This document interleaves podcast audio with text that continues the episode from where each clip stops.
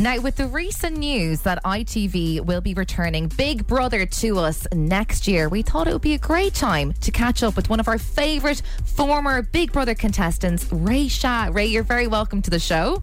Good morning. How are you? We're very good, thanks, Ray. Thanks for joining us. Um, No problem. Need to take you back to the early noughties for a moment. What was the audition process like for Big Brother back in the day? Oh, it was long. It was about five months altogether. Oh um, you know, yeah, it was it was a stressful thing because obviously the the further you got, you were getting anxious, you were getting nervous, you were getting, uh, you know, excited. Everything, all these emotions going through uh, your head, and there was a lot of sleepless nights as well. So yeah, it was it, it drained you as well and mentally. Uh, because they tell you the talk of doom about what can go wrong. And I remember leaving the hotel. It was all very cloak and dagger. You know, you had to meet in these secret locations. And I remember leaving the hotel after they gave you the talk of doom, um, the psychologist, and I Yeah. literally got sick outside. Oh my gosh. And I was, and I was like, I'm backing out. I said, I'm not, I'm not putting my family through this. Mm-hmm. Whatever about me, I said I can't uh, put my family through this. And then I was talking to- to a friend of mine who had been telling obviously what was going on, and she said, "Listen, if you don't do this, you're going to regret it to the day you die." You know. 100%. And you went for it, Ray. You got into the Big Brother house and you ended up doing extremely well. Could you sum up your experience in a couple of sentences in that Big Brother house? What was it like being in there? Oh, it was a roller coaster of emotions, like very much up and down. Um, you know, for me, it was you know one of the best experiences you'll ever do. And I always say to people, if you ever get a chance to do it, do it because it's like a nine week holiday. Yeah. But it's amazing, you know, being put in that situation. No TV, no radio.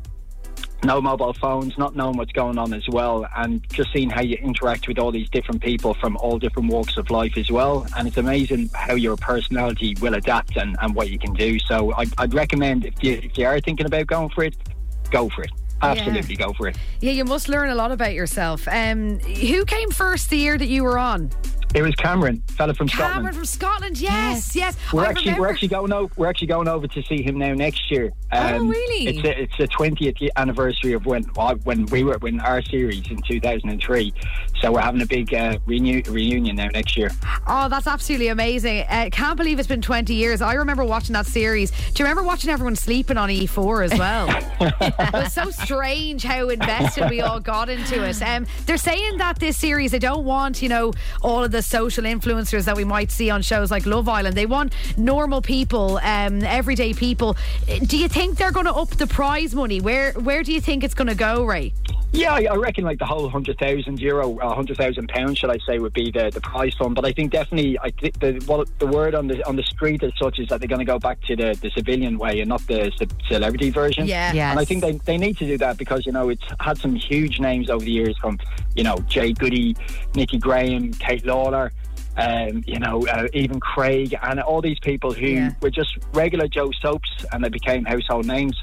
I think they're the ones that people like the best, the real kind of genuine people. I'm Crazy. I'm wondering, Ray, right? Yeah, crazy, yeah. Um, when you're in the house, right, and you've been in it for say four or five weeks, you're totally immersed. Do you ever forget that the cameras are on you, or are you always kind of aware that you're being filmed?